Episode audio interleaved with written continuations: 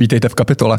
Mým dnešním hostem je obchodní ředitel společnosti Griffin a externí sloupkař ekonomického deníku E15 David Velvéty. Děkuji, že jste přišel. Děkuji za pozvání.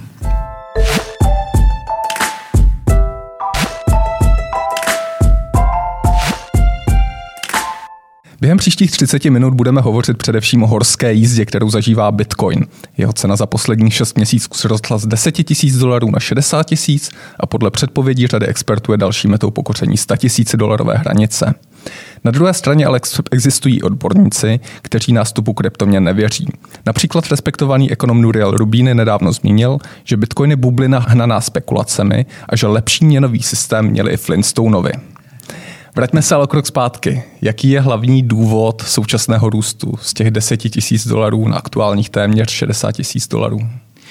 Eh, já bych eh, to vzal eh, ve třech bodech s dovolením. Myslím si, že to je jednak takzvaný halving, to půlení toho bitcoinu, který, které se stalo v loňském roce. Pro ty, kteří třeba neznají ty detaily, znamená to to, že v jednu chvíli po vytěžení toho patřičného počtu bloků, tak se uvolní a sníží se vlastně ten počet těch nově uvolněných bitcoinů na polovinu. Takže bylo 1800 bitcoinů každý den a najednou je 900. Což žene vlastně tu ta nabídka se snižuje, takže to logicky má vliv i na tu poptávku. A děje se to mimochodem aktuální rychlostí zhruba co čtyři roky. Druhý dopad si myslím, že je pandemie, jelikož v rámci pandemie se tiskne velké množství prostředků a tímž vlastně se ta měna, řekněme, devalvuje, když to řeknu velice, velice jednoduše. A institucionální investoři, či i běžní investoři vlastně hledají nějaké zajištění proti, té, proti tomu snižování hodnoty peněz. A jeden z těchto nástrojů třeba pro někoho může být i ten Bitcoin. A tou třetí věcí, kterou bych zmínil, je ten institucionální příchod do eh, toho Bitcoinu. Konkrétně eh, se tomu říká institucionální adopce, jak kryptoměn, tak třeba toho Bitcoinu. A tady vlastně vidíme oproti situacím předchozím eh, vývoj v rámci regulatoriky, v rámci legislativy, která najednou umožňuje třeba americkým bankám držet Bitcoin a nabízet služby spojené s tímto držením Bitcoinu, což se v loňském roce opravdu rozšířilo a zaznamenali největší růst právě trusty či dokonce veřejně obchodovatelné společnosti na New Yorkské burze, které kupují ten bitcoin. Hmm. Máme nějaký podíl, jak, do jaké míry narostl ten počet institucionálních investorů dnes? No, vzhledem k tomu, že předtím byl prakticky nulový, aspoň tedy podle mé, mé, mého názoru, tak si myslím, že ten eh, růst je obrovský. Dokonce, když bych šel zpátky, tak eh, spoustu z těch eh, institucionálních nebo třeba platebních institucí kritizovali ten systém, kritizovali Bitcoin, nazývali ho největším letadlem planety a podobně. A dnes se tedy najednou ocitáme v době, kdy do toho nejenom investují, ale připravují se, adaptují se na ty kryptoměny. Hmm. Je to investice nebo je to spekulace? Já bych byl velice opatrný eh, v té kombinaci investice a kryptoměny. Eh, myslím si, že by bylo velice dobré říct, eh, aby lidé do kryptoměny nedávali prostředky, o, kterých si, o které prostě nemohou přijít. To je, to je první věc, kterou bych zmínil. A i když mi to třeba uskočí, tak se velice omlouvám, protože to je pouze... Právě jsem narážel na, na tu odpověď, kdy to, kdy to možná uskočilo. Ano, přesně tak, protože nemyslím si, že to je investice. Je to nějakým způsobem a pro určitého člověka, kterému třeba vyhovuje ten podle jeho třeba investičního profilu, tak to může znamenat nějakou diverzifikaci, může to znamenat něco, eh, nechci říct sexy, ale dobře, řekl jsem, a také to může znamenat to, že je to jakoby uchování té hodnoty. Hmm. Tady vidím tu přidanou hodnotu, kterou Bitcoin má, myslím si, můj názor, a určitě lze v dnešní době koupit i třeba část zlomek. Lze koupit prostě bitcoin za pár tisíc korun a spekulovat na to, že ta cena třeba v budoucnu bude vyšší. Hmm. Hovoříte o přidané hodnotě. Co přesně je ta přidaná hodnota? Myslím si, že ta přidaná hodnota jde nejvíc vidět, když to srovnám třeba s tradičním uchovatelem hodnoty, jako je zlato. Někdy taky byl je v poslední době častěji zmiňován, že je Bitcoin digitální zlato. Takže tady to si myslím, že je vhodné. Zlato jako takové je velice náročné na uschování, když to srovnám s právě tím digitálním, které hmm. máte prostě na nějaké flešce v nějakém jakoby, eh, trezoru zabezpečeném a v tu chvíli je vlastně obrovský rozdíl držet miliardy dolarů ve fyzickém zlatě a miliardy dolarů v tom třeba digitálním hmm. bitcoinu. Takže toto si myslím, že je jedna z těch přidaných hodnot. Druhá věc je také eh, ta transakční možnost. Převeste 100 miliard dolarů prostě ve zlatě přes, přes oceán. Jak dlouho to bude trvat, eh, kdo to vůbec do toho půjde, to tady takové, takové transakce versus tedy bitcoin, který máte převeden prostě na bázi sekund. Jak je to s korelací těchto těch dvou aktiv, to zná zlatá bitcoinu? Já, já když jsem tady zmiňoval ten růst bitcoinu za poslední 6 měsíců, díval jsem se i na zlato, které paradoxně kleslo o nějakých 200 dolarů na současnou uh, úroveň asi 1700 dolarů za unci. Tak jak to, že máme tady dvě aktiva, která jsou vnímaná jako nějaké jistítko proti nejistým časům, hedge proti inflaci a tak dále. A jedno z těch aktiv roste, druhé z těch aktiv klesá. Nejsem schopný validně odpovědět, nemám ty potřebné informace, pardon. To, co dokážu, je pouze okomentovat z mého pohledu. Myslím si, že eh, v tomto směru eh, právě tím nástupem, řekněme, toho, toho Bitcoinu, tím, že najednou je eh, regulatoricky povolen tady, tento, tady, tuto, tady ten nákup a držení, tak si ti portfolio manažeři najednou mohou vybrat a místo třeba toho tradičního zlata, které by v takovéto době eh, nejspíš eh, rostlo, tak prostě to portfolio rozkládají. Hmm. A je možné, a toto je pouze čistě můj spekulativní názor, že se část těch prostředků i z toho zlata přesouvá právě do toho digitálního zlata. Hmm. Vy osobně Bitcoin používáte nějak? A myslím teď tu, tu praktickou využitelnost. To, že si koupíte kafe za Bitcoin, to, že si koupíte Teslu, to, že vám přijde výplata v Bitcoinech, což jsou všechno use casey, které tady eh, některé z firm ukazují na trhu. Eh, nepoužívám ho v tom, v tom smyslu, jak jste popsal. To znamená, není to pro mě ten, to transakční, řekněme, platidlo. Hmm. Eh, ale možná jednu jediný, který jste zmínil, a to je třeba ta výplata, tak naše společnost má produkt, který vlastně nejenom, že nabízí jednoduchou eh, úložku, nákup toho bitcoinu eh, prostřednictví vlastně českých korun, ale zároveň nabízí to úročení. Tak v tomto smyslu ano, protože část těch mých odměn a bonusů je právě vyplácena v té podobě bitcoinu, který se zároveň úročí. To znamená, že se zvyšuje vlastně v čase jeho, jeho počet. A potom je už na mě ta spekulace, jestli ta cena bude vyšší nebo nižší, ale vlastně v části těch odměn tak naše společnost už funguje. Není tohle. Já, já jsem tu otázku samozřejmě jsem mířil zcela účelně. Není právě ta transakční nepřipravenost Bitcoinu nebo ta penetrace mezi širokou veřejnost ehm, jedním z problémů toho, té samé té komodity, protože Bitcoin podle, podle, podle centrálních bankéřů není měna, ale je to komodita. Ehm, není, není to problém něco, co, co, co vlastně brzdí, brzdí ten potenciál rozvoje? Myslím si, že ano, brzdí. Druhá věc je, vrátím se zpátky k té vlastně hlavní přidané hodnotě, kterou ten Bitcoin má a to není eh, tady toto, není to, řekněme, ta, ta transakční eh, hmm. jako verze té věci. Existuje celá řada kryptoměn, které by tady tento úkol splnila násobně efektivněji, násobně levněji a lépe. Na druhou stranu třeba i v rámci tohoto vidíme nějaký, nějaký progres, řekněme, kdy uh, už od roku 2018 se testuje takzvaný Lightning Network, což je uh, vlastně, řekněme, jiný blockchain než ten, než ten hlavní, než ten mainnet toho uh, Bitcoinu. A ta ambice je právě přijít na trh s řešením, které bude umět násobně více transakcí, bude umět násobně levněji a sníží to minimum. Takže najednou by se, dejme tomu, mohli skrze tady tento tady toto řešení Lightning Networku spustit ty mikroplatby a vypořádávání vlastně obrovského množství transakcí. Asi oba budeme vědět základy té statistiky, kolik je Bitcoin na svém hlavním blockchainu schopný zpracovat transakcí a kolik je to schopná udělat například Visa. Ty čísla jsou diametrálně odlišné, jestli je to 7 transakcí za sekundu Bitcoinu, tak Visa je schopná udělat 25 tisíc hmm. transakcí hmm. za sekundu.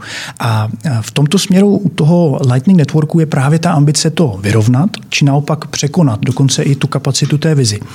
Když si to představíme, tak je to vlastně také využití blockchainu, ale většina procesů prochází mimo ten blockchain, až na ten blockchain je to potom zapsáno. Tak vlastně, když velice zjednodušeně popíšu mm-hmm. tu přidanou hodnotu Lightning Networku, tak eh, v tom finále by tady tento Lightning Network dokázal nabídnout právě eh, to vypořádání v těch a v platby transakce právě v bitcoinech. Hmm. Dokonce máme už za sebou jeden případ. Mimochodem, to je informace z března 2021, takže velice čerstvá, ještě si musíme sami všichni asi počkat na výsledky, ale už teď jsou společnosti, které se na to specializují a třeba mají v ambici se propojit se sociální sítí Twitter a nabídnout uživatelům Twitteru platby právě pomocí Lightning Networku a právě v bitcoinech. V čem je to efektivnější nebo jednodušší než běžné karetní transakce, kdy, si, kdy, kdy vlastně zaplatím na Twitteru, teď v tomto případě pomocí platební karty? V čem je ta přidaná hodnota tady?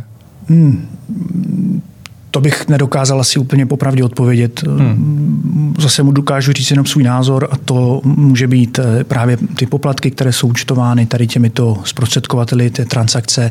Eh, myslím si také, že velkou roli bude hrát transparentnost, kdy v případě Bitcoinu a jeho blockchainu tak vidíme vlastně všechny toky.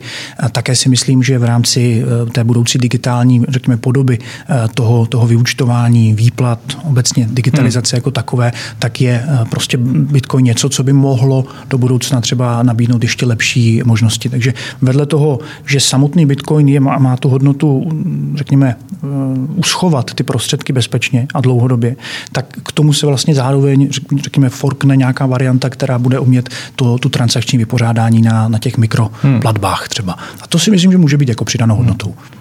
Jaká je ta ultimátní ambice Bitcoinu? Hovoříme tady vlastně o dvou různých větvích, jednak uchovatel hodnoty, jednak v rámci nějakých transakcí a, a jakožto univerzálního platidla, pokud, pokud se to tak dá nazvat. Co je podle vás ten, ten hlavní motiv Bitcoinu, ta pozice, kde bude čas za 2, 3, 4, 5 let?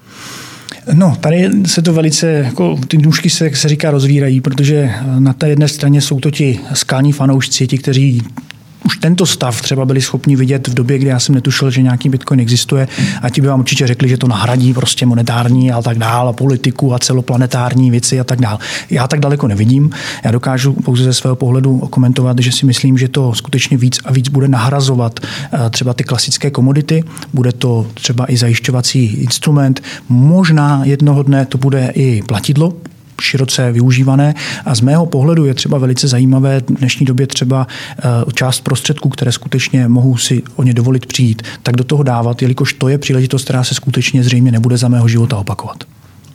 V úvodu jsme zmiňovali eh, jednak výhled Nuriela Rubíneho, který, který, který nazval Bitcoin, eh, Bitcoin bublinou hnanou spekulacemi. Na druhé straně řada, řada investorů, kteří věří v jeho další růst. Kam se počítáte vy, jaký máte výhled na Bitcoin? Pokud se podíváme na konec roku, pokud se podíváme do roku 2025? No, já bych tady začal tím, že eh, jsem eh, byl dlouho eh, popírač kryptoměn. Vychází to z mých zkušeností z pozice vedoucího pracovníka jedné velké evropské finanční instituce, kde jsem působil 8 let. A je pravda, že ten náš pohled v té době byl takový, že je to čistě spekulativní, neregulovaný instrument, ani ne instrument, je to prostě nějaký, jako, nějaká bublina. A tento názor jsem dlouho, dlouho zastával, prakticky až do roku 2019, kdy jsem se s tím blíže seznámil, jak s tou technologií, tak s tou logikou, která je prostě v ten, když konkrétně mluvím o Bitcoinu, tak eh, jaká je ta logika v té budoucnosti Bitcoinu. A dneska jsem podobně asi jako mnoho eh, vedoucích pracovníků jiných, třeba amerických finančních institucí, zásadně změnil názor. A to, co tomu pomohlo, je opravdu ta regulace. My už dneska víme, že do konce roku 2024 musí být Evropská unie připravena na regulaci jak blockchainu, tak kryptoměn. Takže ten rámec je jasný. Už se nebavíme o tom, jestli to bude někdy finanční instrument, už se bavíme o tom, kdy to bude finanční instrument. Takže před sebou máme logicky velice eh, dynamické období, takže jste třeba zmínil ten rok 2025, který vlastně pasuje a mé osobní doufání je v to, že v té době už i uvidíme třeba eh, jasný eh, názor České národní banky na tady tuto komoditu, hmm. jako je Bitcoin. A třeba doufejme, se zařadí mezi klasické eh, regulované instrumenty, které najednou budeme moci jako využívat eh, široce. A ono popravdě tady tomuto i přispívá ten světový trend. Jenom pro takovou zajímavost eh, existuje finanční instrument, který se jmenuje ETF, jsou to Exchange Traded Funds, jsou to vlastně burzovně obchodovatelné fondy, které si dávají za cíl nakupovat to podkladové aktivum a nabízet je v rámci těch, těch regulací investorům. A z okolností se velice dlouho čekalo na tady tento instrument, eh, který bude tedy zapsáný, zalistovaný na amerických burzách. Myslím, že první návrh byl od roku 2017 a neustále vlastně regulátor říkal, ne, ne, ne, ne, ne, ne, v žádném případě, v žádném případě. To, co se stalo eh, opět v nedávné době, je, že byl tady tento instrument zapsán, ale byl zapsán na torontskou, kanadskou burzu. Hmm. Ten objem a ten zájem o tento instrument je obrovský. Historicky mají vlastně největší, eh, řekněme, nárůst prostředků vůbec, když to srovnají s veškerými jinými ETF-kami na toronské burze. A samozřejmě to vytváří tlak na to si ten vlak nebo tu příležitost nenechat nechat ujít i v rámci amerických trhů. Takže jsou společnosti jako například Fidelity, která má požádáno o to, o to ETF. Co tím chci říct a proč vám to vůbec vykládám? Jde o to, že jakmile je to ETF zapsáno, tak se jedná o to, že ten Bitcoin a ostatní kryptoměny jsou vlastně regulovaný finanční instrument, do kterého ti investoři kteří jsou, dejme, přesvědčení, že ta hodnota do budoucna bude vyšší, tak jej mohou normálně nakupovat a hmm. zarazovat do svých portfolií. A teď si vemte, že ještě loni ta příležitost nebyla ještě no, bylo to prostě jestli a kdo ví. Ale to se všechno velice, velice zrychlilo, velice zdefinitivnilo. Dneska žijeme v době, kde už je naprosto nevyhnutelné, že tady toto bude. To znamená, že najednou budou i banky, třeba do budoucna i české banky, nabízet fondy které jsou postaveny na kryptoměnách. A v tu chvíli se podle mého názoru teprve do toho trhu začnou nalévat, když to řeknu eh, takto selsky, eh, opravdu nalévat ty velké prostředky. A hmm. samozřejmě logicky, co to udělá s cenou, v případě, že víme, že Bitcoinu nebude nikdy víc než 21 milionů, víme, že zhruba co čtyři roky se uvolní na jednou polovina toho Bitcoinu, hmm. kdy víme, že poslední Bitcoin bude s aktuální rychlostí a technologickým řešením bude vytěžen na konci roku 2140. Hmm. Co to znamená, je, že ta nabídka bude menší a logicky poptávka bude vyšší. Takže hmm. možná doufejme, cena vyroste. Zmiňoval jste evropskou regulaci. Jak přesně se projeví? Jak, jak přesně ta regulace bude vypadat? Bude to eh, povolení těch ETF na trhu a jejich obchodování? Eh, můžete naznačit, jakým směrem vlastně to uvažování míří? Rozumím. Takhle, nedokáží v žádném případě nic z těchto informací garantovat. Nejsem ani regulátor, ani nejsem eh, v nějaké, řekněme, diskuzní skupině. Nicméně podle informací, které víme, tak se chystá regulace, takzvaná MICA, která mm, v první kole určitě dokáže definovat, co ty vůbec ta, ta kryptoaktiva jsou, jakým způsobem se bude ta hra hrát, jaká, jaká pravidla tam budou. Mm-hmm. A samozřejmě to je pouze první krok. V tu chvíli se teprve, řekněme, uznají ta kryptoaktiva za skutečná aktiva, nebude to zboží, jako dneska mm-hmm. daníme v České republice jako obyčejné zboží, ale najednou bude mít, dejme, i nějaké výhody právě z té, z té chystané mm-hmm. regulatoriky. A myslím si, že to je pouze první krok. Poté budou další a v rámci těch kroků té implementace, kterých je celkově sedm, my jsme teprve v kroku číslo pět. Takže je otázka, jak to přesně na konci bude. Ale z mého pohledu, když teď přetočím čas do roku 2030, tak si řeknu, uh, fajn, lidé si budou moci koupit uh, kryptoměny přes banku, budou určitě velice striktní pravidla na držení kryptoměn, uh, zákony proti praní špinavých peněz, ty už dneska jsou velice přísná, budou ještě lepší, určitě budou dozorové orgány hlídat ten blockchain, budou hlídat ty identity těch nákupujících, prodávajících. Do, řekněme, divokého západu se normálně dostanou pravidla. Hmm. Není to, o čem jste teď hovořil, možné už není například koupě kryptoměn přes banku, já když se přihlásím do Revolutu, nakoupím si tam, nakoupím si tam kryptoměny. Tak pokud bych šel úplně do těch detailů, tak si nakoupíte token na kryptoměnu, který nabízí třeba ta společnost, kterou jste zmínil, a není to tím pádem to vlastnictví. Nemáte žádné právo na skutečný ten. Je to pouze hmm. uh, možná, řekněme, derivát. Takže to hmm. je první věc, kterou bych jenom s dovolením sdílel. Druhá věc je, že ano, lze to jednoduše. Já myslím, že je tady spousta společností, které to na českém trhu nabízejí. Stačí vám společnost s ručením omezeným nebo možná i fyzická osoba a můžete to nabízet, když to řeknu úplně jednoduše, jako zboží. Eh, můžete prodávat tenisky, můžete prodávat hmm. kryptoměny a nabízet vlastně lidem směnu.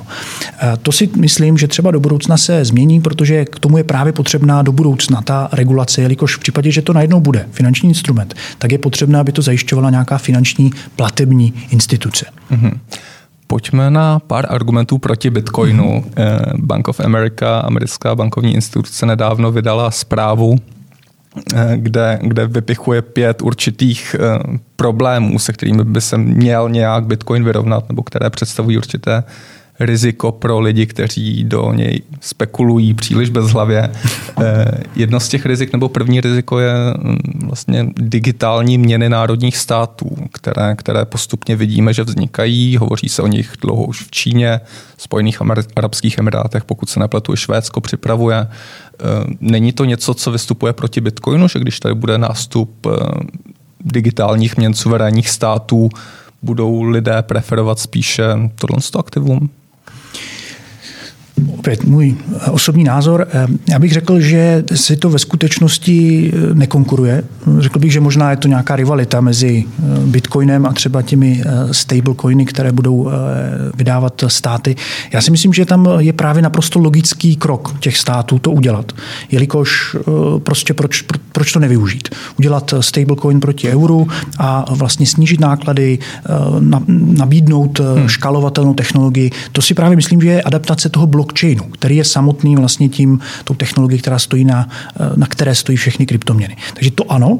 A teď je otázka, jak budeme potom se bavit o Bitcoinu, protože eh, z toho pohledu klasického, eh, klasického fiatu, té měny, tak ta si myslím, že třeba zůstane, ta si myslím, že má naprosto jasnou přidanou hodnotu, dokáže jí stát už dnes velice efektivně regulovat, má k tomu spoustu, spoustu zkušeností. Ale dejme, že Bitcoin je komodita, jak to dneska eh, interpretuje i Česká národní banka, eh, tak vlastně vidíme, že to srovnání by spíše mělo být s nějakým zlatem.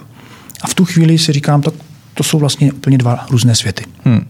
Druhý argument je volatilita. A když se na ně podíváme, zmiňoval jste ten pád z 20, předchozí pád z 20 tisíc dolarů někam na 3,5 tisíce dolarů. To, to, to není úplně něco, v čem bych chtěl dostávat výplatu, kdy šéf mi pošle nějaký 20 tisíc jednotek a, a pak, z toho, pak, pak mi přijde 3,5 tisíce jednotek. Určitě, naprosto, naprostý souhlas.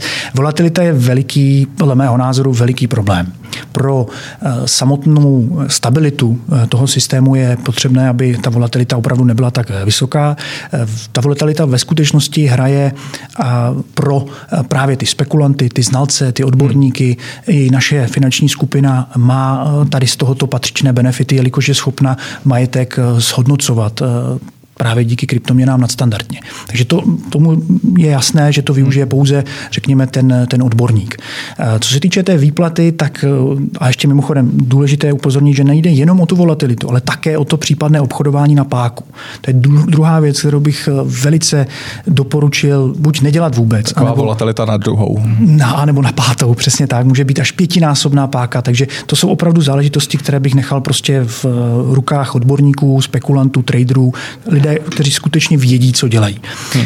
Pokud bych měl dostávat, a jakože je tomu tak, část výplaty v právě tomto instrumentu, tak bych určitě jednak počkal, Myslím si, že je naprosto nezbytné, aby se do toho trhu teprve dostaly ty velké peníze a v tu chvíli právě nebude taková volatilita. Mm-hmm. Je to opět můj názor, může se, můžu se samozřejmě stoprocentně plést. Na druhou stranu si dokážu představit, že když bude cena eh, pětinásobná toho bitcoinu, bude ta tržní kapitalizace opravdu obrovská, tak se také sníží eh, počty těch spekulantů, eh, když je srovnám s tím, s tím klasickým jako držením. A právě ten náliv, příliv těch institucionálních peněz do toho bitcoinu, tak tady tomu napovídá odpovídá, hmm. protože to nejsou spekulanti, to jsou instituce, které to chtějí nakupovat dlouhodobě, eh, pět, deset let, držet ty prostředky opravdu dlouho. A víme o tom, že, že, že to chtějí skutečně i ty institucionální investoři nakupovat dlouhodobě, že ani pro ně to není spekulace nakoupit, prodat, vydělat. No, můžeme se podívat ve dvou věcech. Jednak to, co veřejně říkají, může to být pravda nebo ne. Na druhou stranu tady se bavíme o velkých eh, regulovaných domech, o finančních institucích, které by asi neřekly jenom, jen tak něco, jelikož tam může být veliká, veliký potom dopad eh, ze strany vztahů s eh, veřejností. A třeba i zveřejní doporučení, že by jejich investoři, jejich klienti měli držet až 5% svého portfolia v Bitcoinu. Takže to jsou to, to je to, co, to, co říkají. A hmm. skutečně to tak i dělají. To znamená, skupují do toho portfolia eh, právě, eh, právě Bitcoin, třeba i na úkor jiných eh, zajišťovacích nástrojů. Hmm. Tou druhá věcí je se podívat na ta data. Díky blockchainu, díky transparentnosti toho máme prostor se na to podívat. A víme, že jsou ty prostředky v těch bitcoinech, nebo konkrétně ty bitcoiny, jsou předávány, nejsou drženy na těch burzovních účtech, takzvaných hot wallets, ty, hor, ty hmm. horké peněženky, ale jsou transfer, jsou převedeny na ty cold walletky, což jsou zase velice zabezpečené, technologicky velice jisté, eh, jisté řešení toho, jak dlouhodobě držet. A my vidíme, že dokonce to dosahuje rekordních čísel. Třeba v minulém týdnu byl dosažen vůbec rekord, kdy během jednoho dne bylo převedeno na ty cold walletky více než 1300 bitcoinů, hmm. což zase je to jenom jakoby voda na ten mlejn, jelikož to jsou v tu chvíli i s aktuálními cenami. To jsou ty prostředky, které jsou tam, řekněme, dlouhodobě. Hmm. Samozřejmě je tam možnost to kdykoliv převést, ale když už vidíme, že ty instituce doporučují sledují, sami, sami zveřejňují články, dokonce odhadují ceny násobně vyšší, než jsou dnes, třeba dlouhodobá cena Bitcoinu, tak v tu chvíli to podporuje právě ta, řekněme, blockchain analytika, která ukazuje, že ty prostředky hmm. jsou převáděny na ty cold wallets. Hmm. Třetí námitka, eh, environmentální náročnost. Eh, tuším, že si vybavuju statistiku, že těžba bitcoinu spotřebovává tolik energie jako Česká republika, pamatuju si to správně. Také jsem na to narazil. Každopádně je, je, je to zásadní argument z vašeho pohledu, to, to znamená ta, ta energetická náročnost, která, která je zapotřebí k tomu, aby se, aby se těžily a vytěžily bitcoiny? Určitě. Když jsem to četl, eh, bylo to eh, ještě právě v době, kdy jsem eh, pracoval pro finanční instituci, tak to číslo bylo jasný. Prostě to je nesmysl, to se nedá, to je neudržitelný, prostě pojďme to zavřít. Takový byl tehdejší můj, můj názor. Dnes tím, jak jsem se dozvěděl o vlastně takto, považujeme ten halving za za věc, která je naprosto nevyhnutelná a je od začátku tak nastaven to celý pravda. ten systém Bitcoinu. Tak i ten halving vlastně nutí ty těžaře, aby byli naprosto efektivní. A s každým halvingem, tím, že najednou je vyplácena polovina z toho, při dalším halvingu to najednou nebude 900 bitcoinů denně, ale bude to 450, hmm. tak v tu chvíli na trhu zůstanou pouze ti velice efektivní těžaři. Druhá věc je, že se zvyšuje i kvalita toho, toho železa, toho hardwareu k tomu těžení. A samozřejmě se v tu chvíli, když uh, je toho bitcoinu vypláceno méně, tak zůstávají pouze ti, kteří uh, jsou schopni fungovat na vlastních bioplinkách, jednoduše řečeno mají prostě levnou elektřinu. Takže myslím si, že i oproti tomu, kdy jsem tady tuto studii nebo hmm. názor četl eh, proti tomu, kde jsme dnes, tak si myslím, že i ta čísla z logiky věci budou úplně jinde. A myslím si také druhá věc, a to je třeba nástup eh, eh, toho vylepšení. To znamená, že samotný blockchain toho Bitcoinu nemusí být tím ultimátním řešením. A popravdě asi bychom ani to neměli očekávat. Může přijít ta druhá generace, třetí generace, čtvrtá generace. Dnes vidíme ten Lightning Network blockchainu, který, teda Bitcoinu, který už řeší spoustu z těch problémů, které jste to jsou ty platby například. Například ty platby, hmm. například náročnost té transakce, počet těch transakcí, protože samotný blockchain Bitcoinu prostě má daná omezení. Hmm. Čtvrtá námitka z toho, toho reportu té zprávy se týká takzvané údajné demokratizace Bitcoinu, který, který o sobě tvrdí, že přináší, přináší možnost eh, dostat se na finanční trhy nebo na finanční trh eh, komukoliv de facto. Ehm, ta zpráva uvádí, že 95% eh, bitcoinů drží velice malá část populace, jsou to asi 2,4%. Oproti tomu mm, standardní bohatství nebo běžné bohatství drží, drží 1% eh, Američanů drží 30% bohatství Ameriky. Takže tam, tam je velký nepoměr. Takže vyplývá z toho, long story short, ta demokratizace, není to s ní nějak, nějak slavné, eh, není to takový eh, alibismus Bitcoinu, že, že vlastně říká, chceme přinést, chceme přinést možnosti dostat se na finanční trhy pro každého, přesto to tak reálně nevypadá? Myslím si, že to tak eh, skutečně není, ani to tak nevypadá a především si myslím, že v tom období, které nás čeká, tak to ani nebude.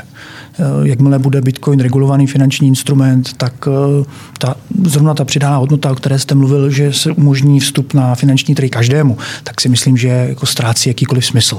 Protože můžete stejně jako bit, nebo do budoucna budete moci stejně jako Bitcoin koupit eh, jiný třeba podílový fond nebo si udělat spoření, což je ve skutečnosti jakoby vstup na finanční trhy. Hmm. Takže tady si myslím, že třeba ta ambice od začátku byla trochu jiná, možná právě ti, ti nadšenci, ti první, kteří ty early adopters, jak se jim říká, tak, tak ti opravdu viděli tady tento a na to právě tlačili. A proto se právě jmenuje eh, paralelní polis tak, jak se jmenuje. Jo, protože to mělo být něco. Na druhou stranu myslím si, že dnes už se bavíme o tom, že to dřív nebo později bude regulovaný finanční instrument a v tu chvíli teda bych asi v tom nehledal právě tady tuto přidanou hmm. hodnotu. Pojďme na poslední námitku, už jsme o ní částečně hovořili, to je ta škálovatelnost, to znamená ten počet transakcí, které Bitcoin zvládne za minutu, hodinu, den oproti, oproti mm, sítím, jako je Visa či Mastercard. Eh, zeptám se, vy tady vidíte řešení toho problému v té Lightning vrstvě? Je to tak? Ano, je, je to vlastně vyřešený problém, který se bude jenom zlepšovat a který se bude dotahovat na ty etablované hráče na finančních trzích. Ano, takový je můj názor. Dobře, pojďme na závěr. Eh, jste, jste, jste optimistou, co týče vývoje Bitcoinu i navzdory těm možným regulacím, které přijdou. A my jsme tady hovořili zatím o Evropě a o a o Spojených státech, ale pokud se podíváme na východ, tam jsou velké trhy Čína, Indie a tak dál. Eh, nevidíte tam nějaké nebezpečí regulací opačným směrem než v Evropě a ve Spojených státech? Určitě je to možné. Například Indie nebo Nigérie mají velice striktní názory na, na regulaci kryptoměn. Určitě ne, nejsou tak otevření třeba jako Amerika. Takže to určitě může být eh, limitace toho vstupu pro obyčejného člověka, anebo i ty, i, i ty velké, velké hráče z těch zemí do kryptoměn. Druhou věcí, ehm, jak, jak to říct, myslím si, že eh, kryptoměny tady budou už do budoucna. Takže když jsem ještě pochyboval, jestli vůbec se to hmm. udrží. A dneska, když víme, jaký je rámec, alespoň v těch hlavních trzích, které sleduji, jako je právě Amerika nebo Evropa, myslím si, že Čína v tom dělá jedině dramatičtější kroky a snaží se určitě předběhnout eh, třeba i ty Spojené státy, tak si říkám, asi není moc jako co řešit. Prostě to tady bude. A teď je spíš potřeba se podívat na to, jakým způsobem to sledovat, to regulovat, eh, jak chránit ty obyčejné, eh, obyčejné investory. Říká obchodní ředitel společnosti Griffin David Velvety. Díky, že jste přišel do kapitoly. Velmi ctím.